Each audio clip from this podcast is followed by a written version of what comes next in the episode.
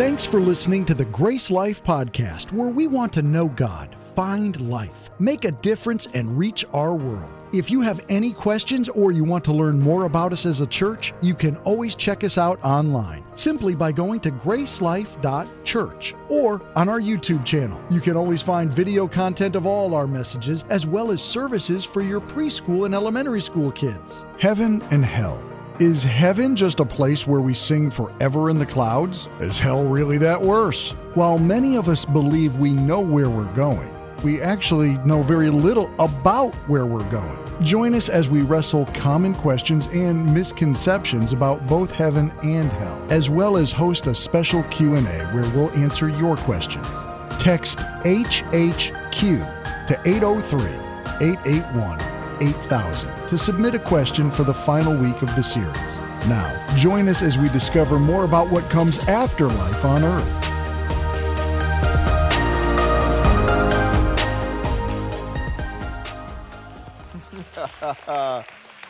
All right, hey everybody, welcome to Grace Life. So good to be worshiping with you guys. If you would, before we get started, do me a favor, put your hands together and help me welcome all those who are worshiping with us for the first time.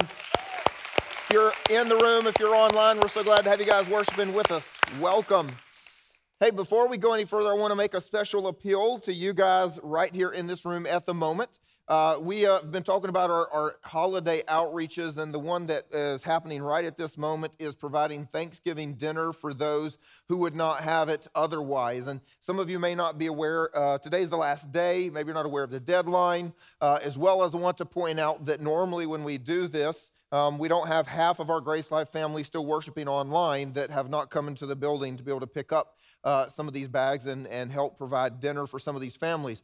So, as a result of that, uh, we're a little behind where we normally are at this point. So I'm just going to tell you that up front and then see if we can come together, uh, particularly those of you in this room at this moment. If you are, first of all, not afraid to go grocery shopping, second of all, not, a, uh, not unwilling to go knock on someone's door and, and give them a Thanksgiving dinner, uh, you can wear gloves and mask, everything you want to do to make you comfortable. But let's see if we can go bless some people. So as you're leaving the room today, pick up one of those Thanksgiving bags. Uh, whatever is not picked up today, um, let's see, we're going to have to make Kent go shop for all of them or something, and we don't want that. So, everybody good? Can we do this together?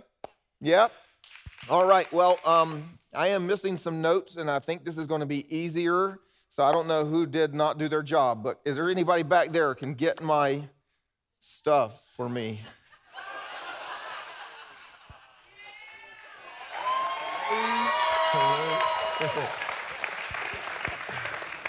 My apologies, we went a little over in our worship experience in the heavenlies. Hello, earthlings. You're funny.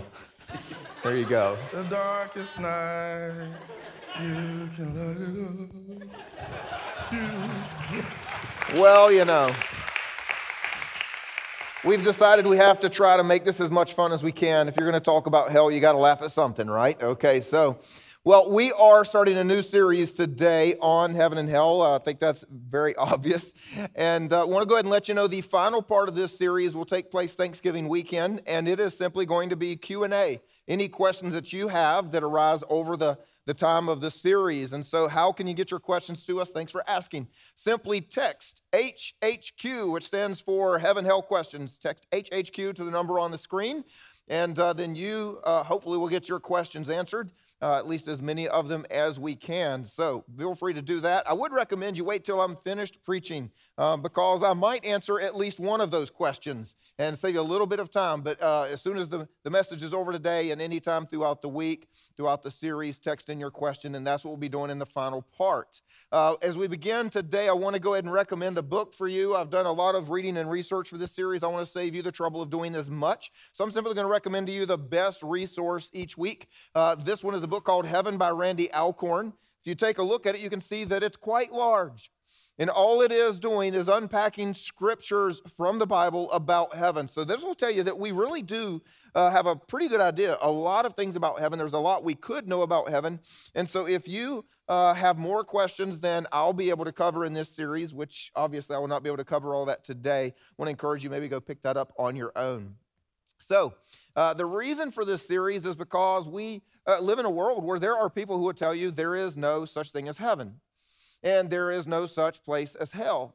And uh, there are even believers who are not really encouraged to think about going to heaven. And uh, then there are non believers that are not really concerned about going to hell. And so, as we get into this, I, I just want to start with the words of Jesus. I think it'll really help frame our series for what we're doing because Jesus made it very clear there is an eternal life and there is an eternal punishment. Each of those take place in a specific location known as heaven and hell. So let me share with you the words of Jesus as we get started. It's out of Matthew 25. He's talking about his final return to earth. He says, When the Son of Man comes in his glory and all the angels with him, then he will sit on his glorious throne. Before him will be gathered all the nations, and he will separate people one from another as a shepherd separates the sheep from the goats. And he will place the sheep on his right, but the goats on his left. Then the king will say to those on his right, Come, you who are blessed by my Father, inherit the kingdom prepared for you from the foundation of the world. Then he will say to those on his left, Depart from me, you who are cursed, into the eternal fire, fire prepared for the devil and his angels. And these will go away into eternal punishment, but the righteous into eternal life. The truth is, that is a difficult passage. That's not one that you share with a friend and say, Will you come to church with me? It's not one of those that we like to even acknowledge as in the Bible. It's, it's pretty strong. And the truth is, we like for the strong stuff that talks about eternal punishment to be in the Old Testament with the mean, angry God. We don't like for the nice, loving Jesus to be the one that shares that reality with us. But he did. And I think that that means we need to take it seriously. He's giving us a very special insight into our future. And I think he's given us a very strong warning that we need to be able to look forward to heaven and we need to be very concerned about the reality of hell, either for ourselves or for some of our friends because Jesus did say this. And in order for Jesus to be our Savior, then He's got to be perfect. And by being perfect, that means He doesn't misrepresent the truth. That means He doesn't give us the idea that something is real when it's not. It also means He doesn't flat out lie.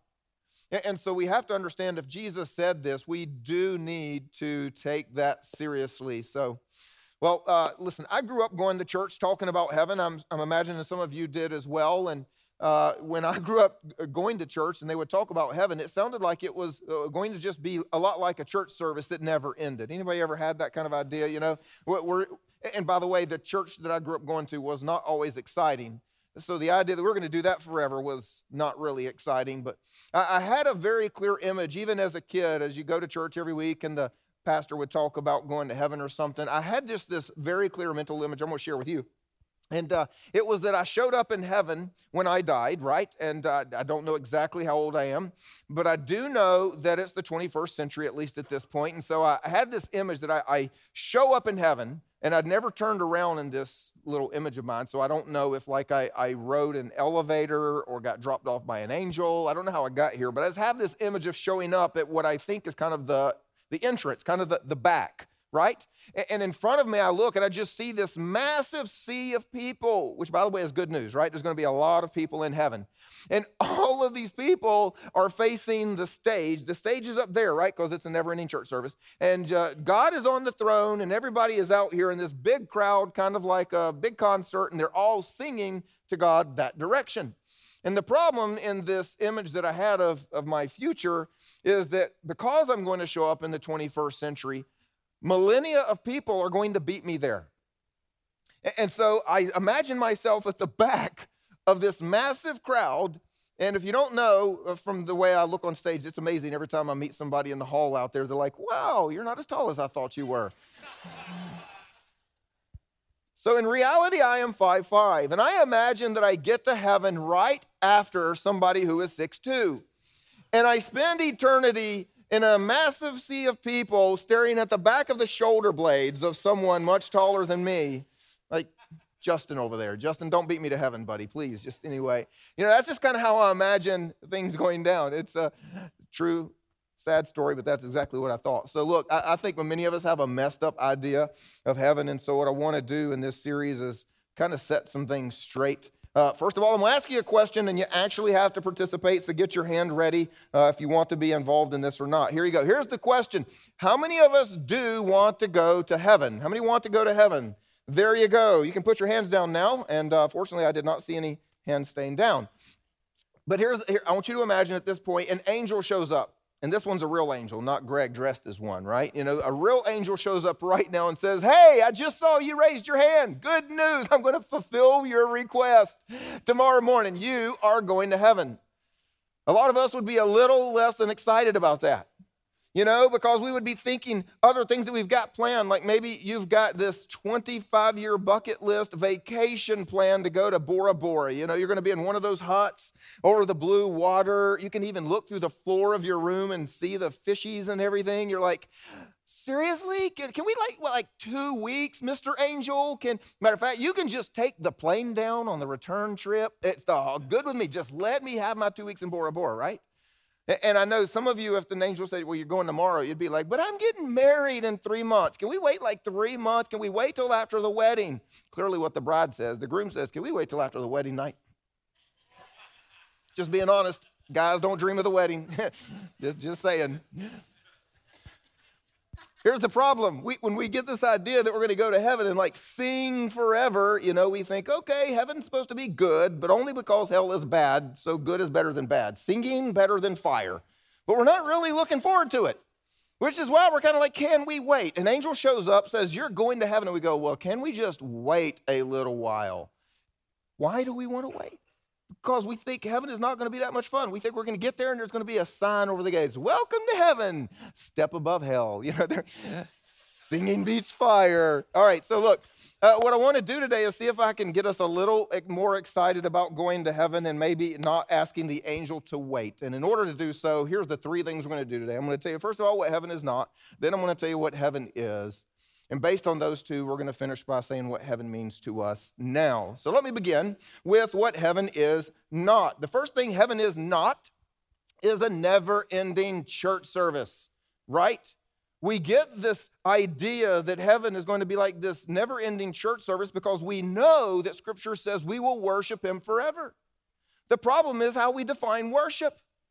We think that it's this singing of Kumbaya, my Lord kumbaya, you know, and it's like, okay, here we go. Verse 7,422, one million years ago, kumbaya, you know, modulate everything. I mean, eh, eh, no. Listen, worship is everything we do in our life to the glory of God. Everything. When you take a walk through nature and you see a, a, gorgeous bird, you go, God, look how creative you are. When you see a sunrise, you go, God, look at how amazing you are. That's worship. And you didn't have to sing for those of you who don't like it to, you know? If you're a great cook and you make this amazing meal and you say, God, thank you for the spices that you put on earth. Thank you for taste buds and having flavor. Some of you had COVID this year and you lost your sense of taste and smell and you went, Praise God. Thank you, God, I can taste again. You're an amazing God. Look, the food has flavor, like everything is worship. If you're an artist and you, you paint a picture or draw something, a musician and you sing a song or play something, Whatever it is you do, if you're a family sitting around a dinner table, and as you sit around the table, you, you look at each other and say, Look how blessed we are to have each other. Look at the goodness of God in our lives. That is worship. We simply misunderstand the idea of worshiping God forever. Second thing heaven is not, it is not yet as it will be. See, the Bible tells us that there will be a new heavens and a new earth. When Jesus comes back and we, we have the end of this and the beginning of, of that eternity, we're going to have a new heavens and a new earth. What that means is right now we live on an earth that exists presently, and if we died today as believers, we would go to the heaven that exists presently, but that is going to be changed. They're, they're going to be replaced or renewed or remodeled, and the theologians debate which is which, and we're not going to get into is it going to be the world's best remodel or is it going to be a total replacement? Uh, we'll, we'll find out when we get there. But what we do know is that the heavens and the earth as they are now will be new. What we have now is not what we will have then. The third thing heaven is not is it is not a spiritual world for disembodied spirits. One of the main reasons that we don't like the idea of going to heaven is because we think we'll be ghosts floating on clouds playing harps. That's just somehow the, the image that kind of comes to our mind. And well, look, although it would be cool, come on, wouldn't it be cool to float on a cloud at least for a few moments, right? Uh, but the truth is, that's going to get pretty old, pretty fast, and I don't like harp music anyway. So I definitely don't want to become a harpist for the, all of eternity. We have this thought that that's the way it's going to be, but the truth is, we're created as natural beings, And that's why we don't look forward to floating on a cloud playing a harp because everything that we define as fun is natural. Everything that we, we travel, we see the world, we go for a hike, we, we swim in the ocean, we eat food, we talk to people, everything that we know of as fun is natural. So, after telling you three things that heaven is not and not really giving you a whole lot of clarification, I bet I've stirred up a whole lot of questions. So let's move to what heaven is and see if we can bring some sort of answers to what you may be thinking. Let's start with this one that heaven is going to be made new. I'm going to share with you uh, a passage out of Revelation today. There are many scriptures that we could share about heaven. Uh, I've, I've, chosen this one because it is a picture into heaven given to the Apostle John when he was on the island of Patmos and, and was told to go and record this so that people like you and I could have any idea of what was happening in the spiritual realm as well as what the future would be like in heaven. And so here's the first thing he says in chapter 21. Then I saw a new heaven and a new earth. For the first heaven and the first earth had passed away, and the sea was no more. And if, if you go all the way back to like an Old Testament prophet as far back as Isaiah, and, and then you can go in, into the New Testament and find someone like the Apostle Peter, and as we just read, the Apostle John, they all confirm that it's God's plan to do a new heaven and a new earth. And if you say, well, wait a minute, why would that be? Well, think about just how corrupt this world currently is, the brokenness of this world and, and the, the things that we've destroyed in this, this earth and, you know, the, the things that have been broken. And uh, God wants to fix all of that. And if you say, well, why the heavens? Well, even the heavens were where Satan rebelled against God, rose up against his glory, and a third of the angels went with it. I mean, when you think about the corruption in the current heavens and the earth. And so uh, imagine uh, the best picture I can give you is imagine that a, a house catches fire and I can I'm gonna give you this analogy because it was real for me. When I was in high school, our house burned, and so I have a very vivid picture of what this is like. Our, our kitchen actually was where the fire was and, and burned down completely, uh, but the rest of the house just filled with smoke. And so we had white walls that were no longer white. They were a really dark gray or black. They were covered in soot and, and smoke, and the carpet was covered in black, and soot and smoke and everything. And there was a smell all throughout the house that you couldn't get out of. Matter of fact, there was a smell outside the house. It was so strong. If anybody's ever been around something like this that's burned down. And so imagine if we had gone in and rebuilt our kitchen and made the kitchen new and left the rest of the house. And then we had gone and bought a brand new couch and we put it in the living room. So we, we buy this pretty white couch and we put it in the living room where you've got these black soot walls and black soot carpet. Everything you touch, now suddenly you've got to go and wash your hands. What, what is that couch going to be like after a period of time? It's going to be horrible. It's going to be black. It's going to smell like everything else. And so our understanding of the new heaven and the new earth is God is removing all of the corruption, every stain that sin and brokenness has put upon this world, either in the heavens and the earth, will be removed, and we will have a new heaven and a new earth. The second thing that heaven is, is where God will dwell with his people. Just let that sink in before we finish the sentence. It is where God will dwell with his people, free from sin and death and sickness, and the list could go on, and unrighteousness, and all of this forever. Here's what John saw. He said, I, I heard a loud voice from the throne saying, Behold, the dwelling place of God is with man. He will dwell with them, they will be his people. God himself will be with them as their God. He will wipe away every tear from their eyes, and death shall be no more. Neither shall there be mourning, nor crying, nor pain anymore, for the former things have passed away. when we think about this and we read this, we say, Amen. I mean, anybody excited about the day that there is nothing to be sad over? that there's no tears to shed, there's no emotional pain, there's no physical pain, there's no sickness, no one dies. I mean, we're, we're all looking forward to this day. It's the very existence we dream of, it's the very one that God intended for us in the beginning. And here's the good news it's the very existence God intends for us in the end. That's what God wants for us. And as we think about that, there are people, though, that can get a little upset. Matter of fact, even make an accusation against the, the character of God and say, well, why aren't you doing it? A good God would, would take away all of this pain right now. We've all probably heard somebody say that. Some of us have probably said those words right now. Why doesn't God just go ahead and do it right now? He's just being mean to leave us here in this situation if we know He can do this very thing. Well, the reason is very simple God wants every one of his children with him in that new heaven, new earth for eternity. And the problem is, when he takes away all pain and sickness and death, it is when the new heaven and the new earth is created. It is when Jesus has returned. And anyone who does not call on Jesus as king at that moment never will. And so, what you and I can do to kind of change our perspective a little bit is when you wake up one day and you have a really, really bad day, when you are going through an emotional pain that you wish never happened, when you are facing physical suffering that doctors say won't leave you as long as you're on this earth, when, when someone you know has left this earth and they've gone on to the next world and you're going to be sad for the next few decades, remind yourself that there are people this day that will enter the kingdom of heaven and have eternity.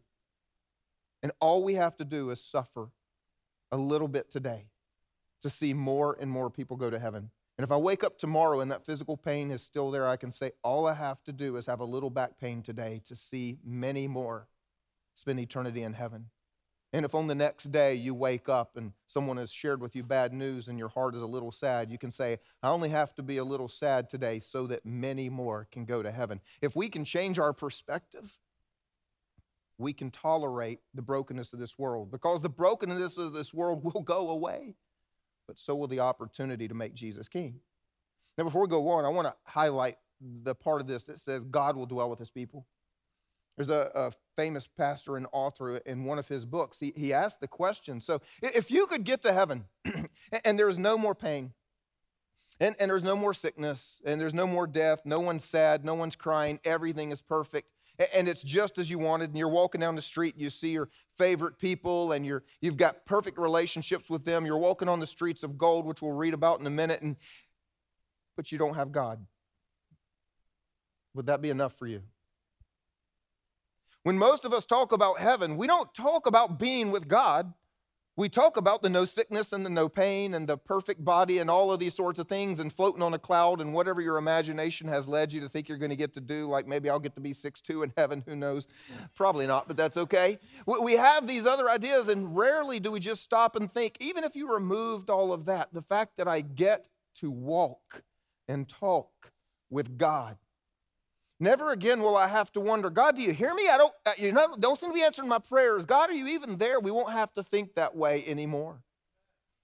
Third thing about heaven it's an actual physical place, or at least has some physicality to it.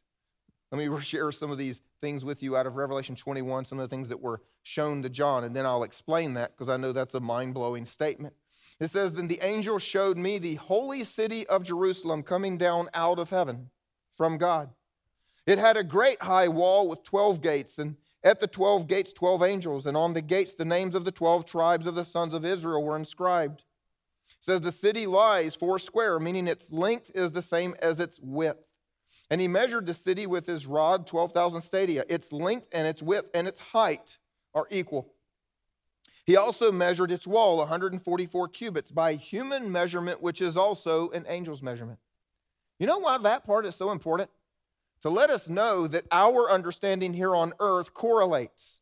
That what the angel is doing is not just a picture, but the way the angel measures is we can get something out of that measurement and we can know something about our future. And if the human measurement, which is physical, is the same as an angel's, then there must be an overlap says the wall was built of jasper, which we find on earth, while the city was pure gold, which we find on earth, like clear glass. The foundations of the wall of city were adorned with every kind of jewel. Goes through a long list, which we're going to skip. And it says, And the 12 gates were 12 pearls, each of the gates made of a single pearl, and the street of the city was pure gold. Let me tell you a little something about this holy city of Jerusalem, where God dwells, and it's going to come down from heaven and be placed upon the new earth and the new heavens and the new earth. Those measurements turn out to be 1,400 miles. If you stand at the corner of the city and you look that direction, 1,400 miles till you get to the other end of it. And if you stand at this corner and you look this direction, it is 1,400 miles till you get to the other end of it. That means that the ground floor of the holy city of Jerusalem is 2 million square miles just, just on the ground floor. Except we also know it told us 1,400 miles high means it's huge. and it exists upon the new earth. Now, this is where it really gets baffling that the idea of heaven is not just spiritual. Remember, we said a minute ago, heaven is not just a spiritual world for disembodied spirits, ghosts floating around, right? Why do we have the idea that heaven has to be a spiritual world and we have to be some form of ghost? Well, honestly, our ideas come much less from Scripture than we think. Our ideas come from things like Michelangelo and the painting of the Sistine Chapel. And we, we just think, you know, from all of the things that were painted 500 years ago, that somehow uh, we're all going to have wings. We're going to look like little babies, and, and we're, we're just going to kind of float around with a harp in our hands.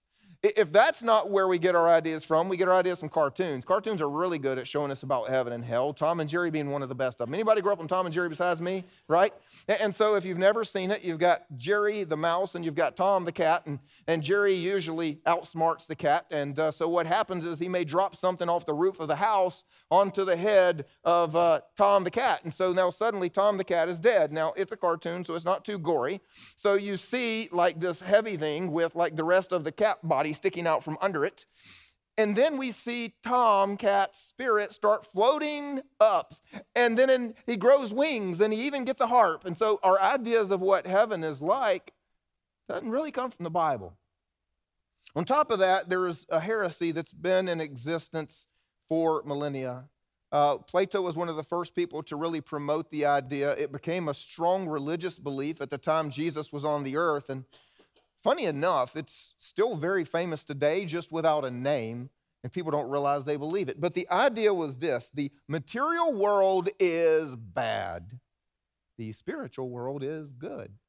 Everything material is bad, and there is no hope for redemption. All you can do is tolerate it. But the spirit world is perfect and good. What we need to do is get out of the bad material and into the good spiritual. The religious belief took it as far as to say, since the material world is so bad and your flesh is material, your body is material, you can do anything you want with your body. Doesn't matter. Can't redeem it anyway. And then all you got to do is go pray in the spiritual and make up for what you did bad in the body. Like I said, it still exists today, just people don't put a name on it anymore. Right? So we have this idea that somehow for God to redeem us, to have this perfect future, we have to get away from the imperfect, corrupt material and into the perfect spiritual. But let's just stop for a moment and think about how God made us, the world that God made us in. Matter of fact, the best way for us to understand what the future is like, of course, is to look at Scripture, but also to look at the Scripture of how we began, because the beginning, let me remind you, God made the heavens and the earth. And before sin, when there was the heavens and the earth, when mankind had a human, natural, physical body upon the earth, God looked and said, It is good. God created us. Let's not forget that God created you and me for a physical existence. We, we get caught up in the idea that somehow we, we've got to disconnect from our body to be with God, which at the moment, yes, that's how that works. But new heavens, new earth, when everything comes back together, remember that God, who is spirit, walked in the garden, which was natural, with humans who had physical bodies. And when he cast them out of the garden, he placed an angel, which is spirit, to guard a gate to a physical place. You know what that means? What that means is there was a time in history when the heavens and the earth had a conjoined reality. Now, none of us can go back to that time, and other than reading scripture, we've got questions about it, but it is obvious that the heavens and the earth overlapped in such a way that there was a conjoined existence with how that functioned. And since the sin has come into the world and there's the fall, what we experience is either the separation of those two or merely our inability to go between. But what we see in the new heavens and the new earth, according to Scripture, is we're going to have a returning of that reality because God is spirit. And this perfect holy city, Jerusalem, that is going to come down, is going to be placed upon a new earth.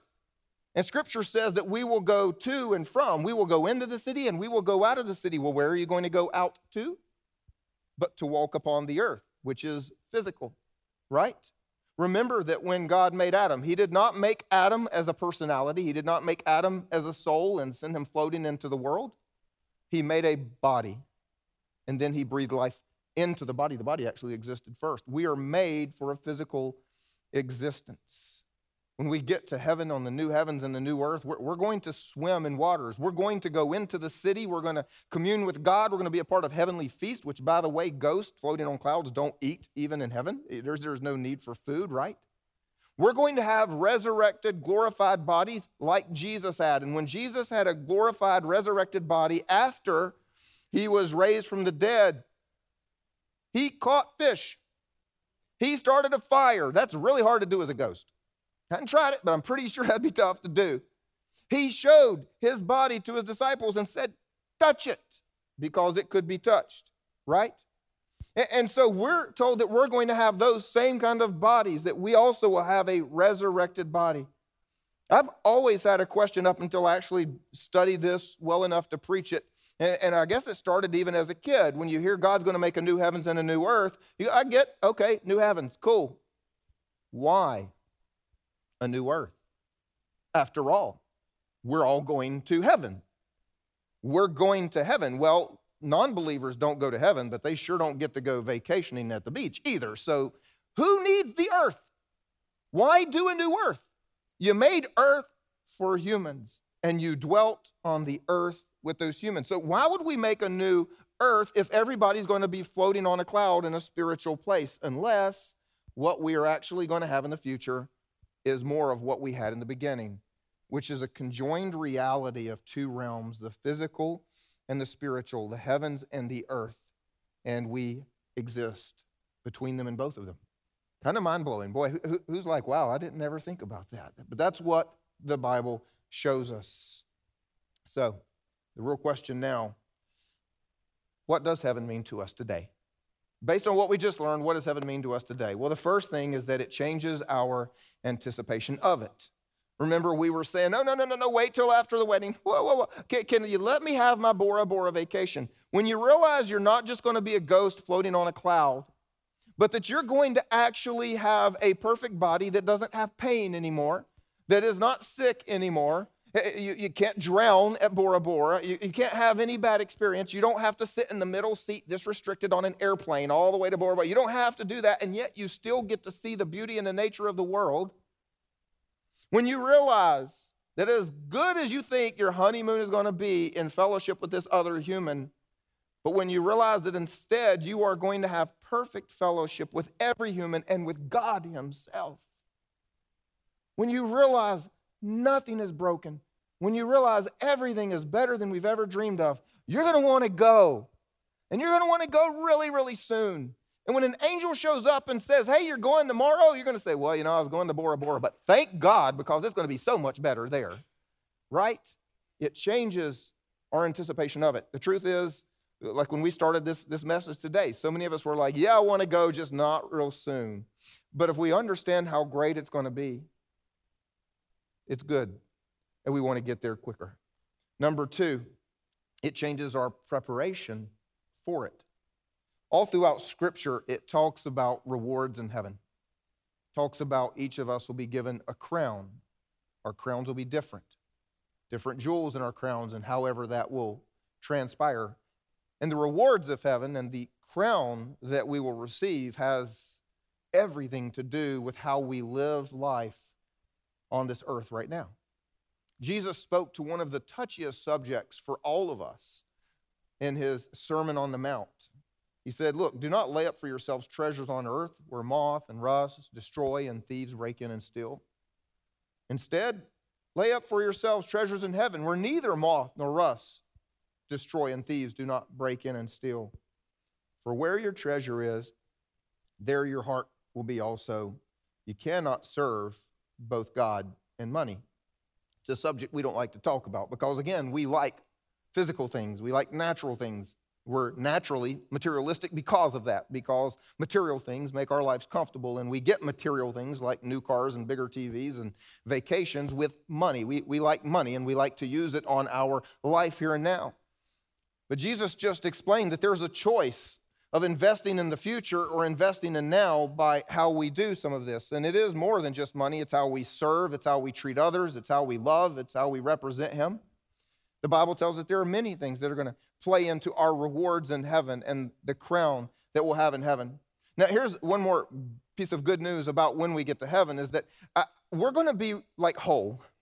And we're going, our souls also are going to be whole. What that means is we're going to be able to be joyful over things that we would have been upset about on earth. So imagine this like uh, when we get to heaven and I find out that Kent has more treasure than me and his crown is bigger than mine, you know.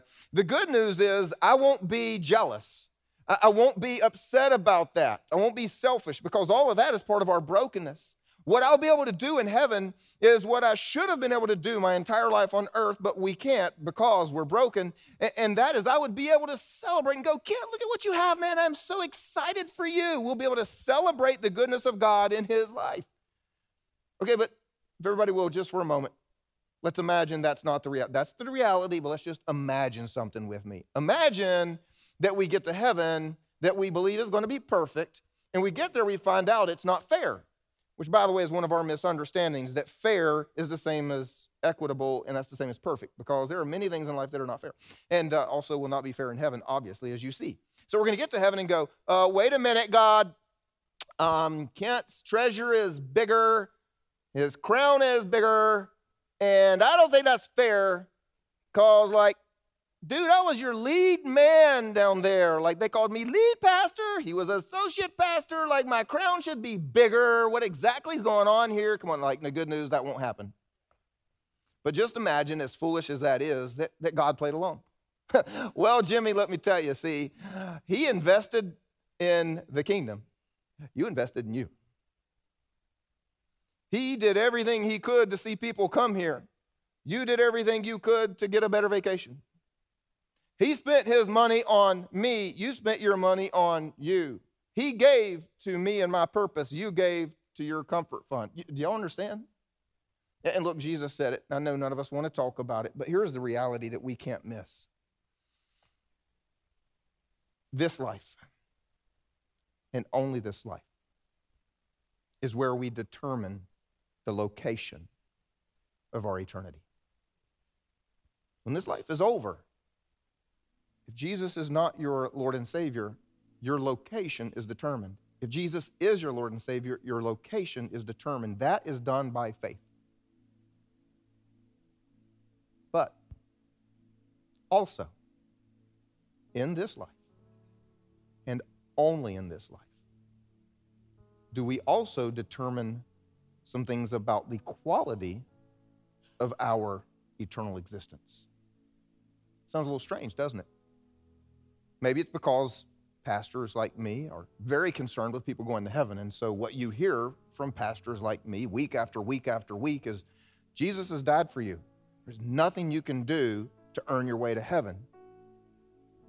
Make Jesus your king. You, will hear that every single week here.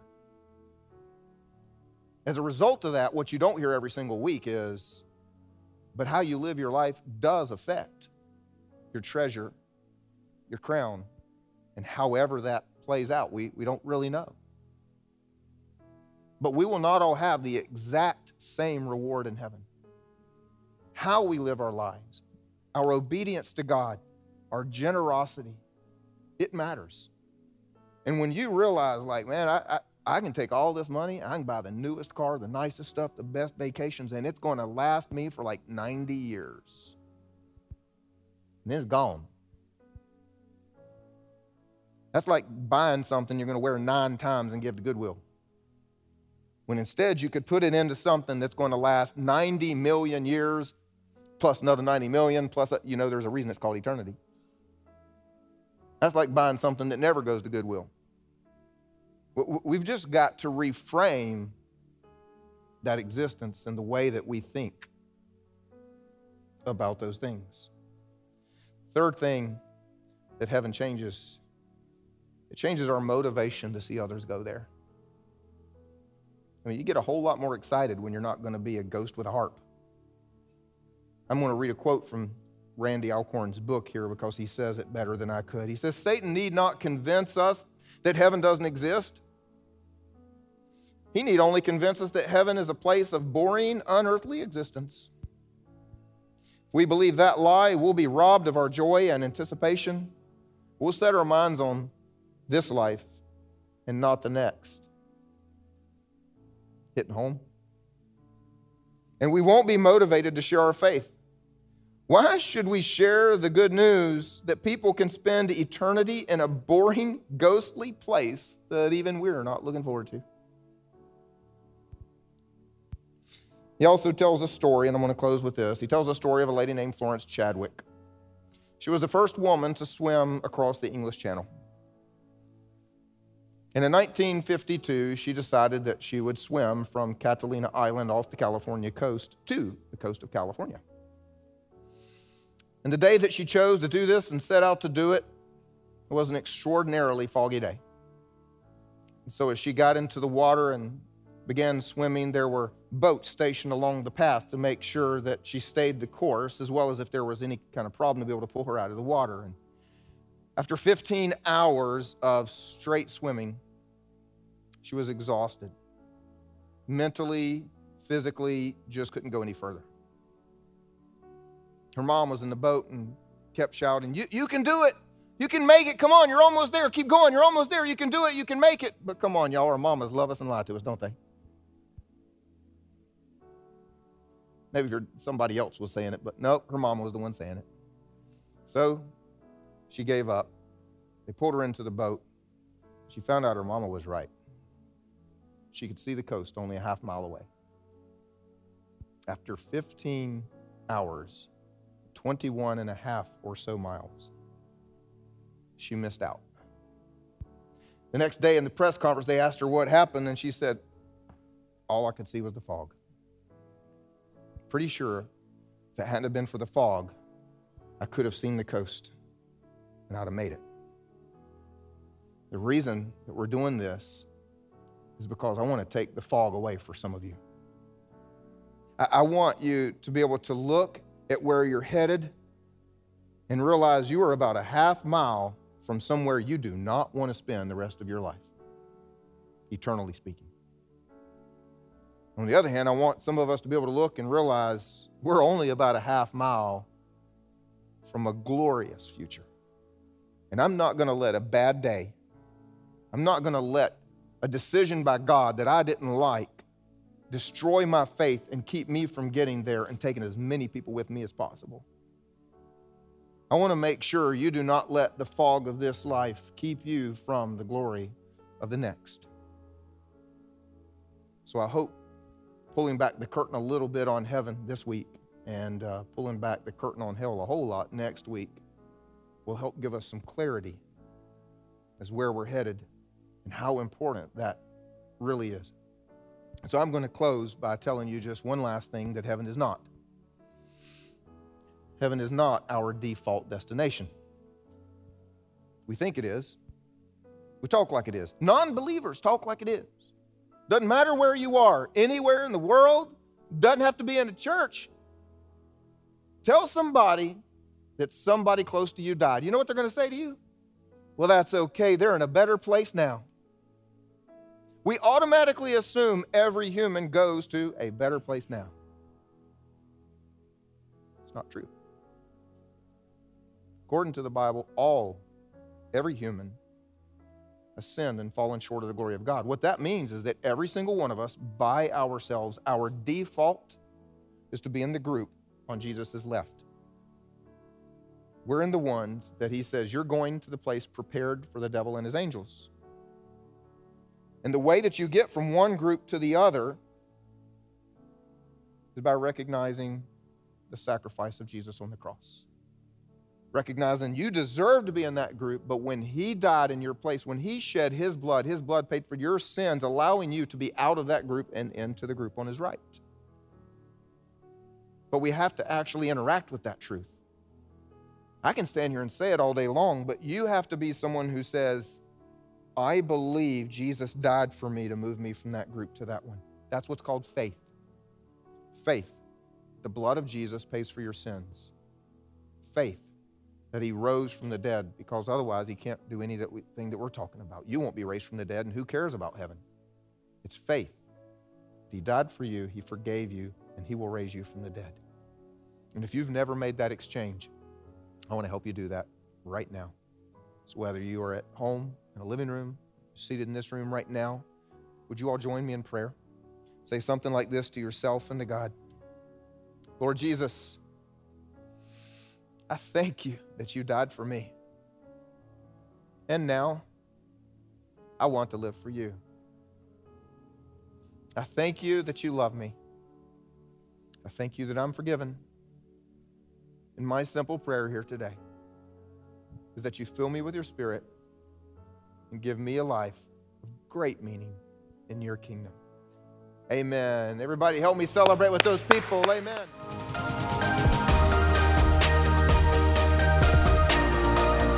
Thank you for joining us for this week's message. If you've made the decision to follow Jesus, congratulations. It's the best decision you'll ever make.